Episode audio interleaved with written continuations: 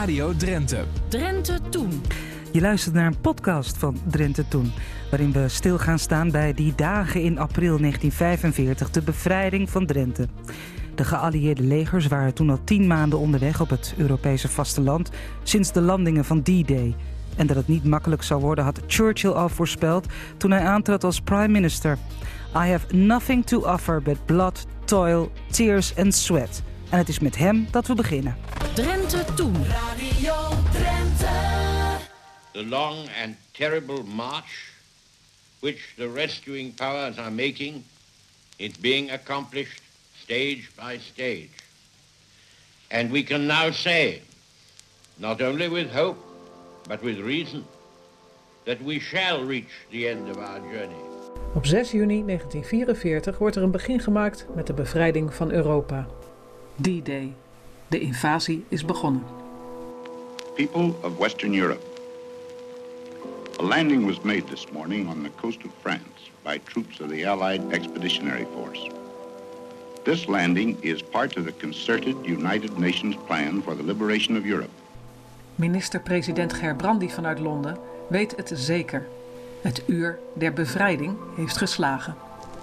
Nu de geallieerde legers in hun onweerstaanbare opmars de Nederlandse grens overschreden hebben, wil ik uit naam van u allen, onze bondgenoten, een hartelijk welkom toeroepen op onze vaderlandse bodem. Het uur der bevrijding heeft geslagen. Weldra zal het ogenblik komen waarop onze geliefde vorstin in uw midden zal terugkeren om te regeren in rechtvaardigheid en vrede.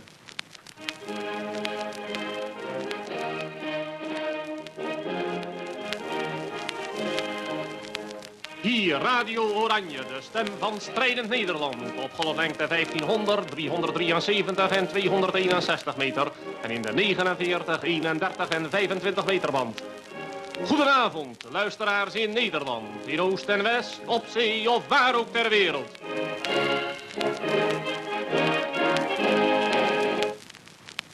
Hier is eerst het nieuws in het kort.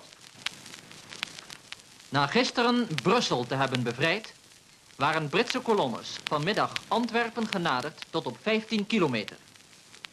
Dit is een officieel bericht dat waarschijnlijk bij de krijgsgebeurtenissen ten achter is. Andere officiële berichten melden dat de Amerikanen staan bij Charleroi in België en bij Nancy in Lotharingen. De Duitsers hebben echter al bericht dat een Amerikaanse kolonne door Zuid-Limburg optrekt in de richting van Aken. Op 12 september 1944 trekken de Amerikanen Zuid-Limburg binnen en worden de eerste Nederlandse gemeenten bevrijd. IJsden, Mesch, Meer en Noordbeek. Op 4 november 1944 wordt de Prinses Irene Brigade feestelijk binnengehaald door de bevolking van Tilburg. Dames en heren, om de grote vreugde van de bevolking van Tilburg komen de eerste gemotoriseerde afdelingen van onze brigade Irene, die zo hard en dapper hebben gevochten voor de bevrijding van ons vaderland, komen het Willemsplein voor het stadhuis van Tilburg oprijden. De jongens lachen, jongens hebben er plezier in dat zij hier in deze stad met de enorme feestvreugde binnen kunnen rijden en al die prettige lachende gezichten en vrolijke gezichten kunnen aanschouwen. De gemotoriseerde afdelingen zijn allemaal voorzien van een Nederlandse vlag. En ook enkele van de motorrijders hebben voor op het spatbord een klein Hollands vlaggetje gestoken. De bevolking is enorm enthousiast. En ze vinden het heerlijk dat zij aan deze dappere jongens hun hulde kunnen betuigen. Maar het noorden van Nederland, en dus ook Drenthe, moet nog wachten tot in de lente van 1945. Na het mislukken van de operatie Market Garden besluiten de geallieerden om eerst oostwaarts aan te vallen, richting de Rijn en het Duitse binnenland. Later zou dan het noordelijk deel van Nederland worden bevrijd. Landgenoten in het bezette vaderland. Uw grote ontberingen zijn ons bekend. Voor u wordt alles in het werk gesteld voor spoedige aanvoer na uw bevrijding van voedsel en verdere benodigdheden. Ik wil niet besluiten zonder de huismoeders te gedenken, aan wie letterlijk alles ontbreekt voor het in stand houden van haar huishouden. Mijn gedachten zijn voortdurend met haar op alles bedacht wat haar lot kan verlichten. Ik weet en hoop dat zij de hulp hebben van onze landbouwers. Wie ik zou willen toeroepen, help voor zover gij kunt, voortdurend, met al uw vermogen en helpt opnieuw. Om de voorraden meel nog voor een iets langere periode te rekken, heeft de heer Lauwers, het hoofd van de voedselvoorziening, omstreeks 7 april het broodrantsoen verlaagd tot 600 gram per persoon per week. U weet, het was oorspronkelijk 800 gram. Yes. Uit zeer betrouwbare bron heb ik gehoord dat hierdoor de distributie van brood nog drie weken kon voortgaan. Na 28 april is het met het brood dus afgelopen. Wat de aardappelen betreft, die zijn er absoluut niet meer. Zelfs bij de boer niet. Men kon ze oorspronkelijk nog tegen zeer hoge prijzen zwart kopen.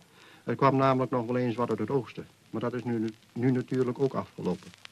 Men levert de bonnen dus bij de gaarkeuken in en krijgt daarvoor per dag een halve of drie kwart liter dunne soep.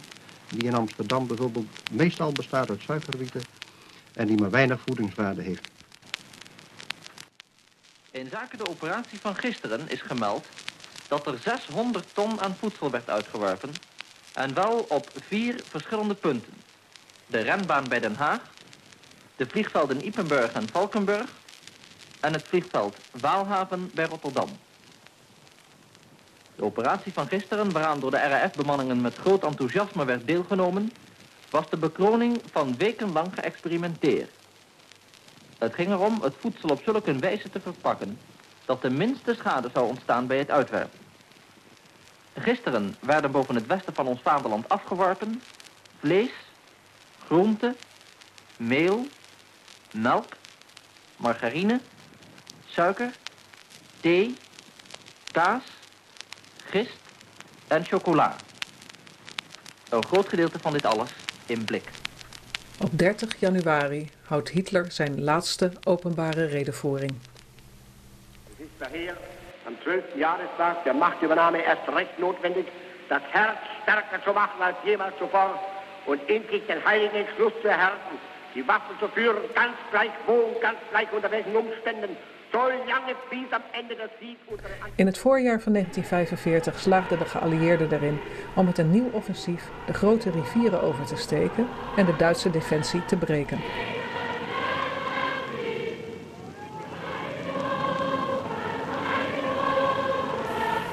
Koningin Wilhelmina komt terug uit Londen. Op 13 maart overschrijdt zij na vijf jaren de Nederlandse grens.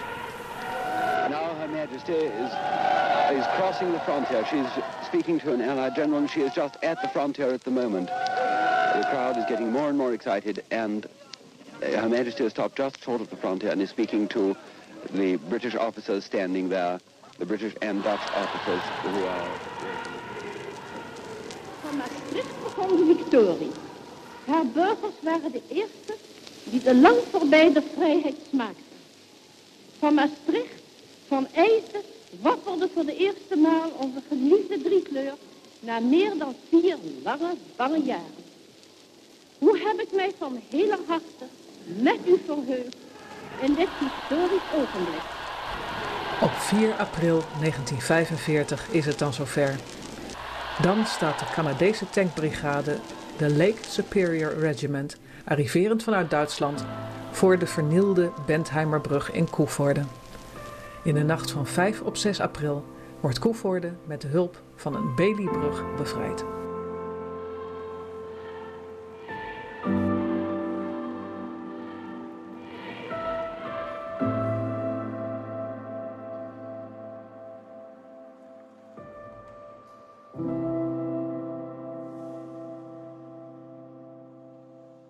Je luisterde naar een podcast van Drenthe Toen, gemaakt door Lydia Tuinman. Luister ook eens naar onze andere podcasts. En als je het leuk vindt, mag ik hem overnieuw doen? Je luisterde naar een podcast van Drenthe Toen, gemaakt door Lydia Tuinman. Luister ook eens naar onze andere podcasts. Te downloaden via je podcast-app of www.rtvdrenthe.nl. En als je het leuk vond, laat het ons dan weten.